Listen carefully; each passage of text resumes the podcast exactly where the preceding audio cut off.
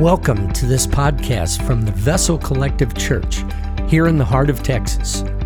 Our mission is to be vessels of the living Christ, set apart for His purpose and His kingdom. We thank you for sharing in this message here today. Merry Christmas. There we go. Thank you so much, Serena. I appreciate that. You know, sometimes I, I, feel like we have like some telltale signs here at the vessel on the Lord and His presence, and one of them is technology. It's like guaranteed on mornings, man, where worship is just really good and really strong. The enemy wants to come in and mess with our technology. That thing was flickering all morning, but it didn't worry. Can we thank this team for leading us? It's awesome. Thank y'all so much. Well, good morning and welcome to the vessel. If I don't know you, my name is Jake, and I have the fun of serving as a lead pastor here at the vessel. Uh, and thank y'all for being with us however many days out from Christmas. This is the 20th, so we've got five more days. Is anyone not ready for Christmas? Jana's not ready. Y'all are not ready? Like you more decorating? My kids, just last night, we went and looked at Christmas lights, and they said, Dad, you need to put lights up on our house. And I'm like, no, I'm not putting lights up five days before Christmas. I should have, but I haven't. But, anyways, so I love singing those carols. I know that sometimes people feel like Christmas carols are not the most worshipful songs that we do, but I grew up, one of my favorite Christmas traditions was going to our Christmas Eve service every year. We were part of this uh, Methodist church in our hometown. It was the same church my parents, my grandparents, my great grandparents went to. And I loved going to our Christmas Eve service every year. And so it was really special for me. And so, speaking of, um, in four days, we have our Christmas Eve service right here in this room at 5 p.m on December 24th. So I really, really, really want to encourage you to come. It's going to be just like this. We're going to be spread out, um, socially distanced. It's a great opportunity for you to invite a neighbor, a friend, if you have family in, uh, to bring them to our service. And it's going to start at 5 o'clock. We will be wrapped up with under an hour. We're going to sing some Christmas carols. We're going to tell the Christmas story and, um, yeah, worship the Lord. So, and we'll even have candlelight. Believe it or not, they let us have candles in this room with a wooden floor. When the YMCA said, sure, you can do that, the first time we did Christmas Eve service in here last year, I mean, there were a lot of people here.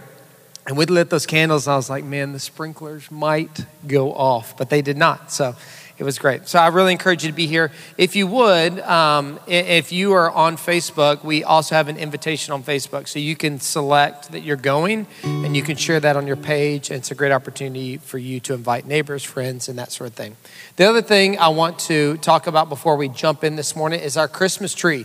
As you guys, if you've been here through Advent, uh, our Christmas tree has grown a little bit week by week. It started uh, our first week with just a tree. And then last week we asked everyone to bring ornaments. And so you can see our tree has been decorated with ornaments. So thank you guys for that. These little ones here, Serena uh, brought today. If you don't know, Serena's like the craft queen. So she was like, we needed just a little bit more. So she made these little uh, toothpick ornaments that are awesome. So thank you, Serena. And then this week, we ask everyone to buy gifts for a ministry that we uh, have kind of known and been partnered with. It's called Walking by Faith, that serves women that are in homelessness and that are coming out of incarceration. And so these are gifts for them. So if you have not done so yet and you have gifts this morning you want to drop off under the tree, you can bring those up at any time. So thank y'all for bringing those. Yeah, come on up, Dora. Y'all give Dora a hand. Thank you, Dora, for bringing gifts. I have so many books up here, but as we start this morning, as Dora's putting our final present under the tree, I, I talked last week about how much I hate decorating the Christmas tree, but I love presents. Like, I love gifts. It's one of my favorite. And not getting gifts, I know that y'all are laughing, thinking, of course he loves gifts, but I love giving gifts. I get super excited about it, and I'm terrible at keeping secrets. Like I'll buy gifts. I'm like, Shay, we should give the kids a gift early. Like, let's give them one early. She's like, no. And then she wants my help, and I'll go on Amazon or wherever, and she'll be like, can you, you know, help with buying kids stuff? And I just start getting things. She's like, okay, you've helped enough. That is enough. They don't need that much. But I'm terrible about keeping gifts a secret, except from Shay. I'm good at keeping gifts a secret from Shay. But this year I made a mistake. As we have two, we have two cards. We have a credit card and then a debit card. And so our credit card pings Shay anytime a purchase is made. And I spent on the credit card and it pinged her. She's like, Oh, what did you get at Best Buy? I'm like, Oh, great, nothing. So I've tried to throw her off the scent. I was like, Oh, something I need to return. It's nothing. So, anyways, and one of the best gifts I ever got her when we were poor and first married, so all you newlyweds in the room, is that I got her a coupon book with a staple in it. It had like free car wash, it had uh, I don't know, just various things, and it was really good. And so that's my favorite gift I ever gave Shay. So um, thank y'all for bringing those and for filling our tree and filling it with gifts. So our focus, as Reed and Micah uh, said as they read our scripture for this morning and prayed for us, is on faith. Each week of Advent, we have been focused on a character, and this morning our focus is on Joseph and focus on a word, and that word today is faith. And so um, I'm going to read our, our story today from Matthew chapter 1. And as I've read every week, I'm going to be reading from the Message Bible. Mr. Gary is going to play underneath it. And the spirit is, and as we, we get into this, uh, I want you to think about a story that you've always known. I want you to think that, that this is a story that every year we read and it's really familiar. We know the story of Jesus. We know a baby that's born in the manger. We know the songs. We know how it goes. But as we engage, that's been my prayer for us here at the vessel, is that we engage the Lord. And Reed and Micah said it perfectly when they prayed, is that Reed prayed for proximity. And man, I just thought that was perfect. This idea of proximity to Jesus that it's easy to just breeze through the Christmas season and, and to do all the things. And on December 26th or 27th, to feel like you need a nap. And if one thing COVID has done is it's given us an opportunity to pull back just a little, to slow down just a little bit, to take a little more time, and as Reed and Micah said, to have a little bit more proximity to Jesus. So today, as we look at the birth of Christ, we're going to look at it through the eyes of Joseph and why Joseph is a man of faith and why faith plays such an important role in the story of Jesus. So God's word says this. It says the birth of Jesus took place like this. His mother Mary was engaged to be married to Joseph.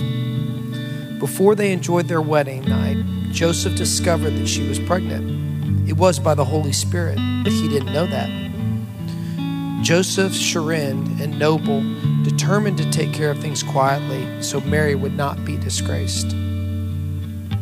While he was trying to figure a way out, he had a dream. God's angel spoke in the dream Joseph, son of David, don't hesitate to get married. Mary's pregnancy is spirit conceived. God's Holy Spirit has made her pregnant. She will bring a son to birth, and when she does, you, Joseph, will name him Jesus. God saves, because he will save people from their sins. This would bring the prophet's embryonic revelation to full term. Watch for this. Virgin will get pregnant and bear a son. They will name him Emmanuel, Hebrew, for God is with us. Then Joseph woke up. He did exactly what God's angel commanded in the dream. He married Mary, but he did not consummate the marriage until she had the baby. And he named the baby Jesus. Let's pray. God, I thank you so much for proximity. God, proximity to you. God, that you are the King of Kings and the Lord of Lords, creator of heaven and earth. God, the Alpha and Omega, our Father, our Savior, the great counselor, the Prince of Peace, wonderful God, mighty Father. And God, we have proximity to you. God, to know you deeper, more intimate than any other person on earth. God, that you know the hairs on our head. God, that you knew us before we were conceived. God, that you knit us together. That you created us in your image, just as you created Jesus. God, I thank you for Joseph, historic biblical character that, in a way, we can all relate to. The faith required for us was the faith required for him. I thank you that he said yes. I thank you that he was a man of faith that trusted you, trusted your word, trusted what you called him to do. God, and his faith was alive. Lord, that he adopted Jesus as his own, that he gave him his name, God with us. God, we praise you that your word became flesh and dwelt among us. You sent your son as an infant, born out of humility, to two teenagers to save the world from their sins. God, I pray for this morning. I pray for your word to be alive and active. God, would every word spoken today be breathed out by you? God, would you speak to our hearts? God, would we seek proximity? And God, would we understand the faith that you call us to? We pray these things in your name. Amen. Thank you, Gary.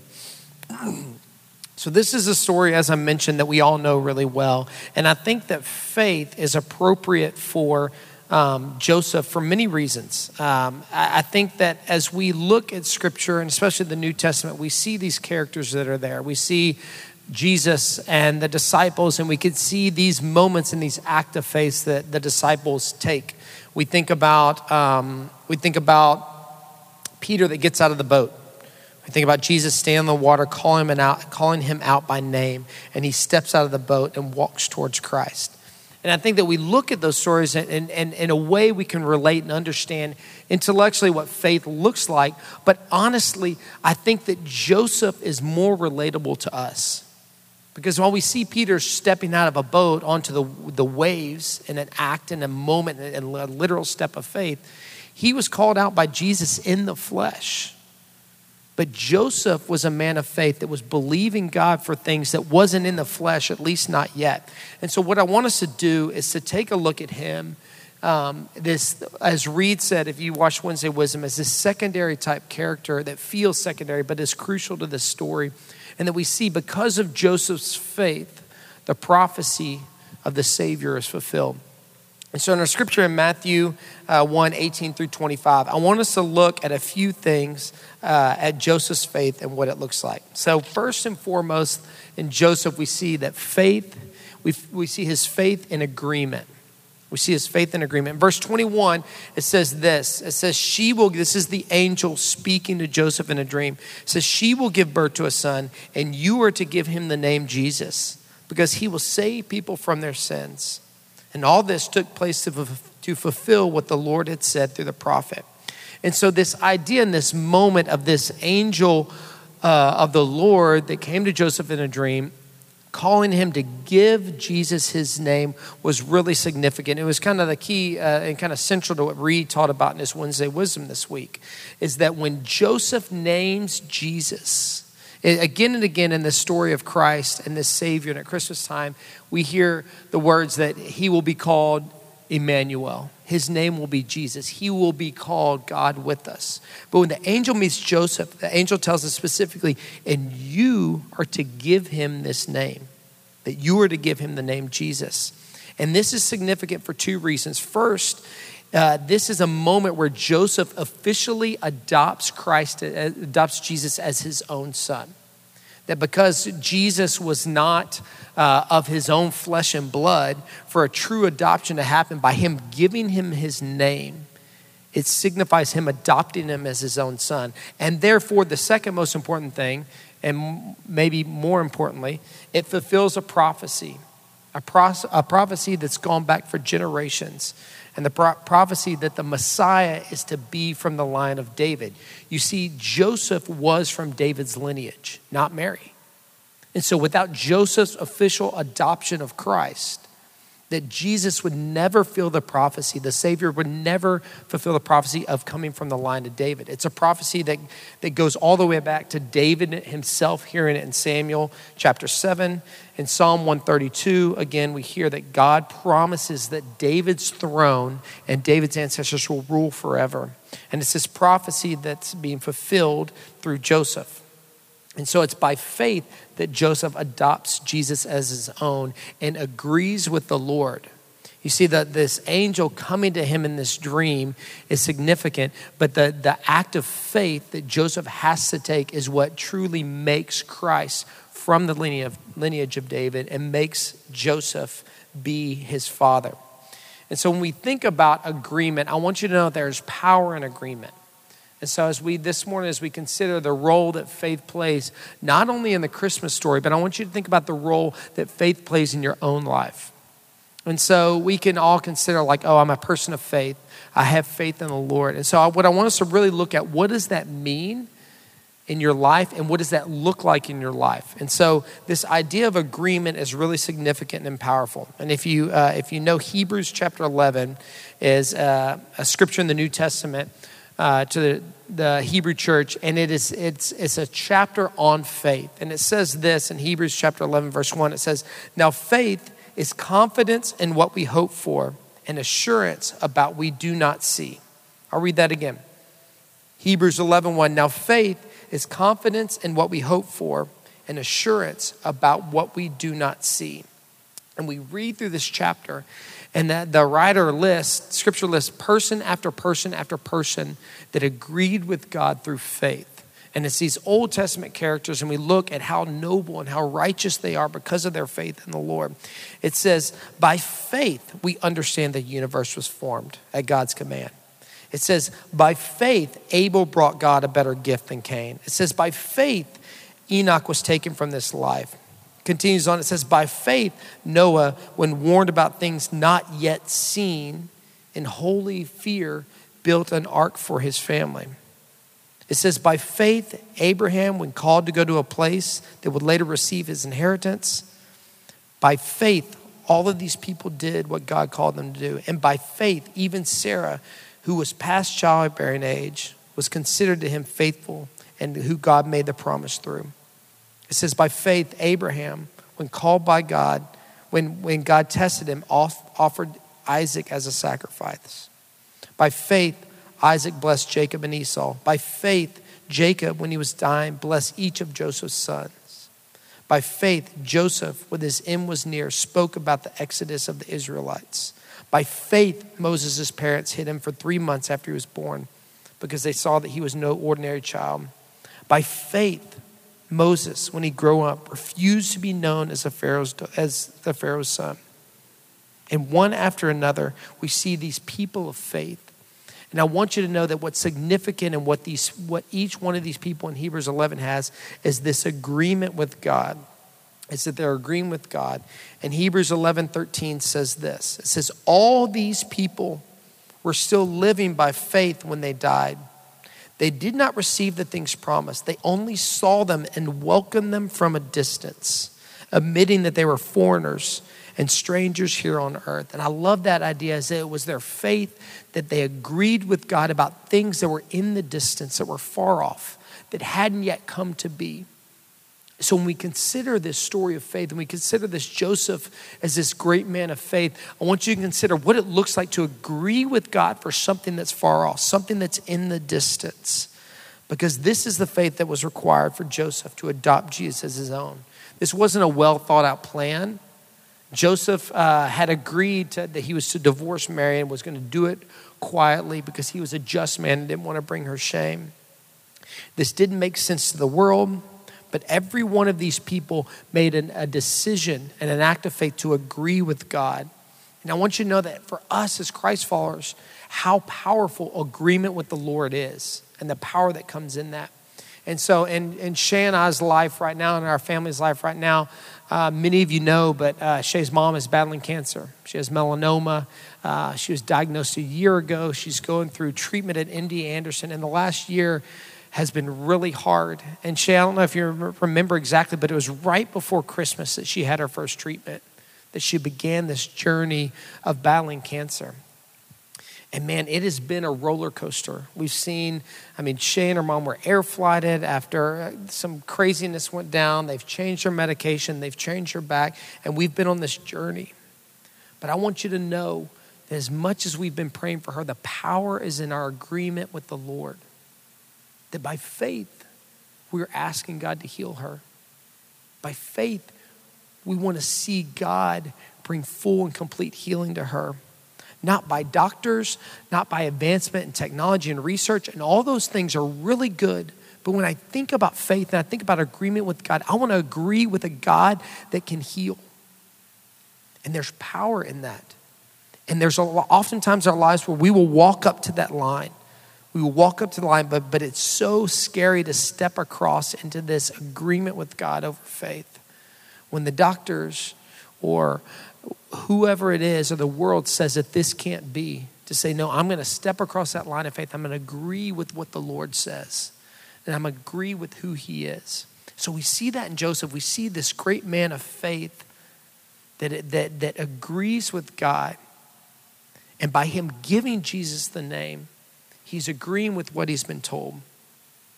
So not only do we see faith in his agreement, but also we see faith in his actions. We see faith in action. Verse 24 says, When Joseph woke up, he did what the angel of the Lord had commanded him and took Mary home as his wife.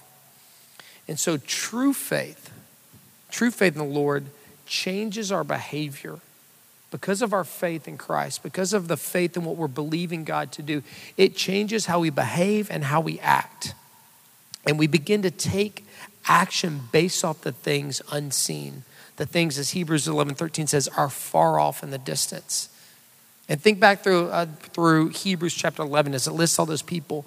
At some point, Noah, he had faith in the Lord for this coming flood, but at some point, he had to pick up a hammer and he had to start building. He took action based off what God was telling him. They hadn't had rain in sight. It was foolish. People thought he was crazy. There's no way, but yet he still took up a hammer. He still got the wood. I don't know how you build a boat. I guess wood and nails and hammers. But he took action and he began to behave because of what God told him. Think about the Israelites when they stepped into the Red Sea. At some point, they had to step into that wall of water. And a, a literal step of faith, a literal step of action, trusting in the Lord for what God had called for them. And James, James teaches about this very thing, about faith and action. Uh, and in chapter 2, in James chapter 2, he raises this question about faith and action and faith and deeds. In James chapter 2, 14, he says, What good is it, my brothers and sisters, if someone claims to have faith but has no deeds? Can such faith save them? And I want you to know there's a lot of this going on in the American Christian church. A lot of actionless faith a lot of us gathering and talking about the things that we believe, talking about the truths of Jesus Christ or what God has said or His Word, but that has no action. This, uh, this past week, I met with a young man who's going to go, and God's called him to go and be a missionary. And um, it's a really cool story, and he's someone that I've known for a long time. And God has called him out and to go and to give his life to be a missionary. And ask anyone that God is calling into ministry right now as hard as it is to be in ministry in the middle of a pandemic, it's harder to be called into ministry during the middle of a pandemic. So here it is, and God's calling him to go and be a missionary and to go reach unreached people. And he said yes to this call, and he's begun support, support raising and telling people, and he's got an organization, an ascending church. And it's really cool to see what God's doing and what God's calling him to. But meanwhile, his family not only are not, they not supportive, his family's mad. They're upset and they're angry at him for this calling. And they look at him in this call that God's gone his life to go be a missionary, and to them it feels extreme. It feels silly. It feels irresponsible. And here it is, and he's been called out by God to go and to share the gospel with unreached people. And his family is not only scared, but they're, they're angry with them. And like that's too extreme. Like it's okay to believe in Jesus. It's okay to have faith in Christ, but don't get all crazy and think you're supposed to do something with that. And there's more of that in the church than I think that we realize. And I want you to know that faith without action is dead. Further along in James chapter 2, and I'll read from the Message Bible because I love the way that Eugene Peterson translates it. In verse 19 and 20, says this says, Do I hear you professing to believe in the one and only God, but then you observe you complacently sitting back as if you had done something wonderful? That's just great. Demons do that, but what good does that do to them? Use your heads. Do you suppose for a minute that you can cut faith and works into and not end up with a corpse on your hands? Man, isn't that powerful? that we try to separate our faith and our, our action. And, and as, the, as, as the translator, Eugene Peterson, as he translates it, asks the questions Do you suppose for a minute that you can cut faith and works in two and not end up with a corpse on your hands? And I want to extend a warning to you, church. And this isn't to the vessel, this is the, the church in general. I want to extend a warning that if we're not careful, our churches will become houses of lifeless faith, of faith without action. And they will simply become gathering places for theologians, know it alls, and the moral elite. And that is a scary situation as we look out on the landscape of, of our church to think that that's what we're doing. And I know that this may see, seem extreme, but it's not that far of a reach. Uh, the Eugene Peterson, the, the translator of the Message Bible, if you know anything about me, I have a man, massive man crush on Eugene Peterson. He is my hero, uh, and he's awesome. And if you don't know anything about him, you should research him. He's amazing. And so for Christmas, we went and saw my mom on Friday. My mom sent me on Friday night. And so for Christmas, she got me this book. It's called uh, A Memoir of the Pastor by Eugene Peterson. Has anyone ever read this? Sean, of course you have pastor's kid. Come on. Of course you have. Uh, but it's, it's a memoir that he writes about his, his journey into becoming a pastor and God's calling his life to be a pastor. So, if anyone in this ministry, or even if you're curious, you should read it. It's really good. And I say that I'm 39 pages in. Let's be honest, I'm totally and completely biased because I love Eugene Peterson. But in the intro, because I'm only 39 pages in, he says this about this idea of lifeless faith. He talks about his call to be a pastor, and it just really resonated with me. Like he never, he said he didn't even know it was happening. He didn't know God was calling him to be a pastor. It kind of materialized out of nothing and everything at the same time. Because he said as he grew up, and he grew up in the church, his family was faithful. They were part of this kind of this this church in the middle of Montana that was a bit this kind of romantic town, but really wasn't like an inner city or, or a suburb. It was just this little town in Montana. And he said that he never saw pastors in that high of regard. He said, I just never saw him with that. And he talked about the rotating doors of pastors at their church. They, that just pastors would come in every two or three years. And it made me think about, and as I was looking and researching this week, about this idea of lifeless faith. And he says this He says, I concluded that pastors, quote, pastors, basically came to kill elks with their Winchester 30 6 rifle and to catch rainbow trout on dry flies. They came and went regularly from our church. Two years was the usual tenure, three at most. They arrived and left like migrating geese. Some headed north to Canada in the spring, where the conditions for adventure were congenial. Others south to Mexico in the fall for the winter warmth and solace of sun and sand. Nearly everything of what they talked, preached, and taught had happened someplace else. And it was always glamorous, remarkable miracles and visions and conversions that had happened someplace else. And man, if we're not careful, our church are going to be stories of old. They're going to be reminders of what God did years ago and when we took action in faith. And if we're not careful, that's what's going to become, and that's what we can turn into. So I want to encourage you, church, to consider what action and faith look like together. And we look at the life of Joseph, this, man, this great man of faith. He was a man whose faith had action to it. And this, this angel visits him in a dream Now we know that this isn't the first visitation from an angel in the story of Jesus, but this is the first visitation from an angel in a dream. You see, when an angel came and told Mary of her pregnancy and the miraculous conception, Uh, it says by name, the angel Gabriel visited her in the flesh. When, when, when Zachariah was visited by the same angel, Gabriel visited him in the flesh. But Joseph's experience was different. It says that the angel, unnamed, a lot of scholars and theologians think that it's Gabriel. I don't because I think they would have said. It says an angel visited him in a dream, not in a visitation in the flesh. And every one of us has crazy dreams right? You have these dreams and you wake up and, like, in your mind, they make sense, but you start saying them out loud and you're like, this is crazy. As I'm speaking, this doesn't make any sense. And, and it would be easy for Joseph just to dismiss this as a crazy dream. Okay, my wife, she's going to be pregnant. I'm, he's going to be the son of God. Man, I had a crazy dream last night, right? And dismiss it as that.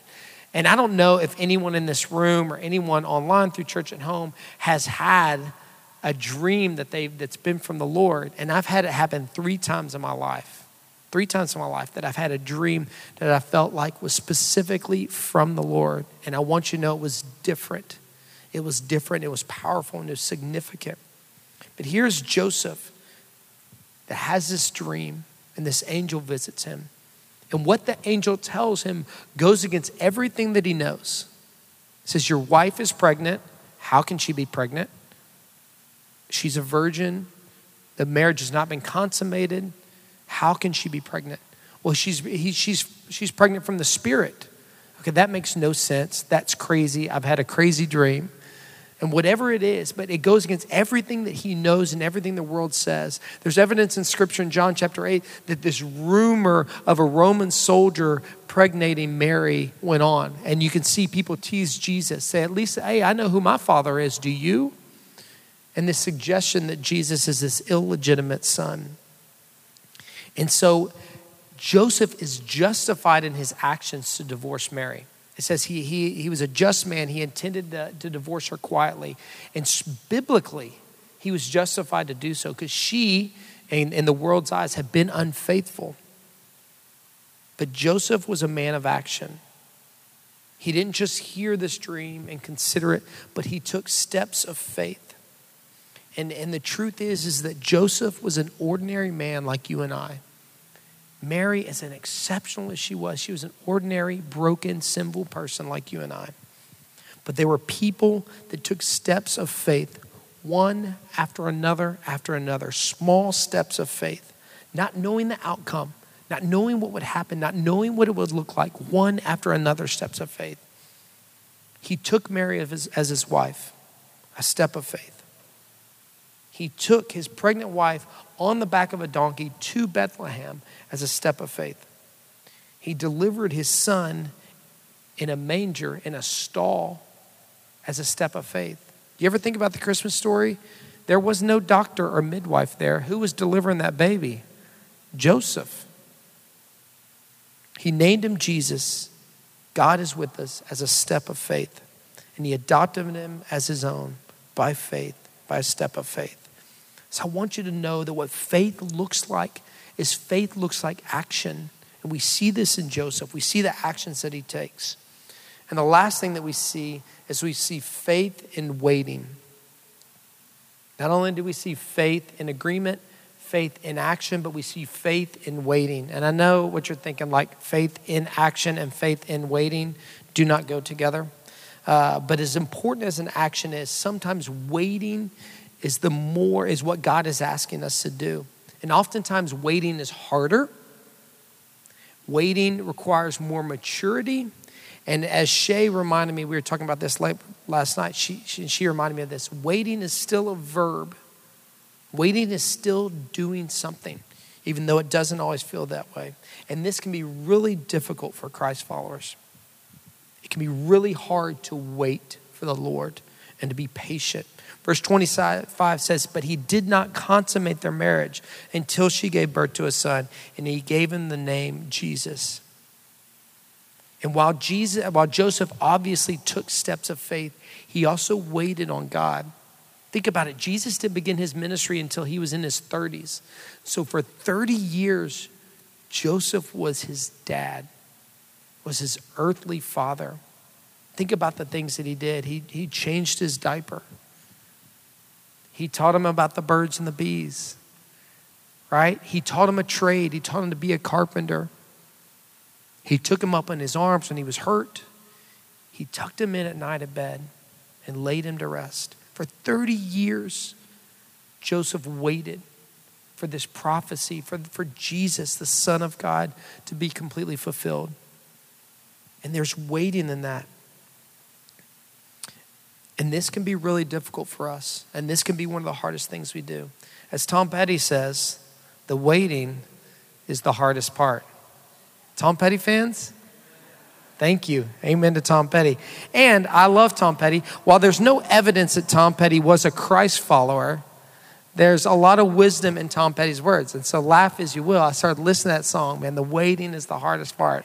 So, I started listening to it this week. So, then I took a step further and I looked up the lyrics that I'm going to read now. Sounds the Lord didn't drop a light on my head for quoting Tom Petty during church.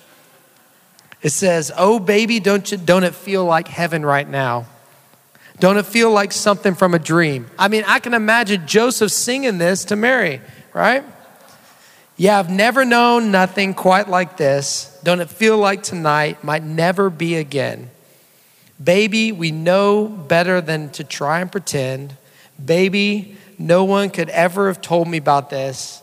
Yeah, yeah. Anyways. And then it says, the waiting is the hardest part. Every day you see one more card. You take it on faith, you take it to the heart. The waiting is the hardest part. The brilliance of Tom Petty. Rest his soul. But the truth is, is we can relate. We can relate that one of the hardest things we do in our life is waiting on the Lord. And I want you to know that, that as Christ followers, it never gets easy. As, as Christians and as people, and that sometimes our waiting can get discouraging. That by waiting on the Lord, that we can become discouraged. And if we're not careful, waiting on the Lord can become destructive in our lives. If we're so impatient, we're so eager for what the Lord has next, we miss what He's doing now. And if that's not the story of 2020, I don't know what is. And if we are just standing here waiting for the last week for this stupid 2020 to be over. Man, we're crazy. We're missing what God's doing. And we've got to be careful because waiting can become discouraging, and full blown waiting can become dis- destructive in our lives. And the trouble that we run into is that we, as Christ followers, when we try to force it, we try to force God's plan to happen in our timeline. And that's a challenge of the Lord. The Lord doesn't work through space and time like we want Him to. And I often, I've said this before, is that when the Lord sees our life, He sees the, the macro. He, see, he sees the whole thing. He sees before you were born, He sees after you're done. He sees eternal and he sees what you're becoming. He sees what he's, he's, he's shaping you into. He knows the destiny he has for your life. He knows the plans that he's laid out for you. He knows how he created you to be. He knows the gifts that he's given you. He knows how he's made you, and he sees the whole picture. But we don't do that as men. As men, we tend to look at the micro. We look at the last three months and we look at the next three months. If you're like me, you look at the last three days and the next three days or three weeks. If you're like Gary, you look at the last six months and the next six months. But the point being is we see the micro of our lives. We see where we are now, and we have a hard time seeing beyond that. But God sees the macro. He sees the whole thing, the whole kit and caboodle. And the truth is, is if you don't like waiting, you won't like following Jesus. I can promise you that. Romans 8:25 says this, 24 and 25. It says, For in this hope we are saved, but hope that is seen is no hope at all. Who hopes for what they've already seen? But if we hope for what we do not yet have, we wait for it patiently. Understand that patience is a fruit of the Spirit love, joy, peace, patience, kindness, goodness, faithfulness, gentleness, self control. It's fruit of the Lord working in our life and the Spirit alive in our, our life. And I want you to how do you exercise patience? How do you bear patience in your life? By waiting. And God is always going to call us to, to bear patience, to bear that fruit of the Spirit in our lives. Romans 8 continues. It says, And we know that in all things God works for the good of those who love him and have been called according to his will. In verse 30, and those he predestined, he also called. Those he called, he also justified. Those he justified, he also glorified. Is that following Jesus Christ is a process of becoming. And part of that process is waiting. And as we, as Christ followers, and our faith in Jesus, as we mature in our faith, there's going to be more waiting. It's not that we arrive one day, it's not that we get there and we've arrived and now all the things happen and all the things fall into place. It's that a lot of times following Jesus is a waiting game. So as we close this morning, as we think about our own faith, as we consider the manger in the face of faith, I want you to think about those things. I want you to think, first of all, and consider what it looks like for your faith to be in agreement with God. And what is it right now that God is asking you to agree with Him in? What is He doing in your life? What is He saying? What does He put on your heart that, that you need to agree with?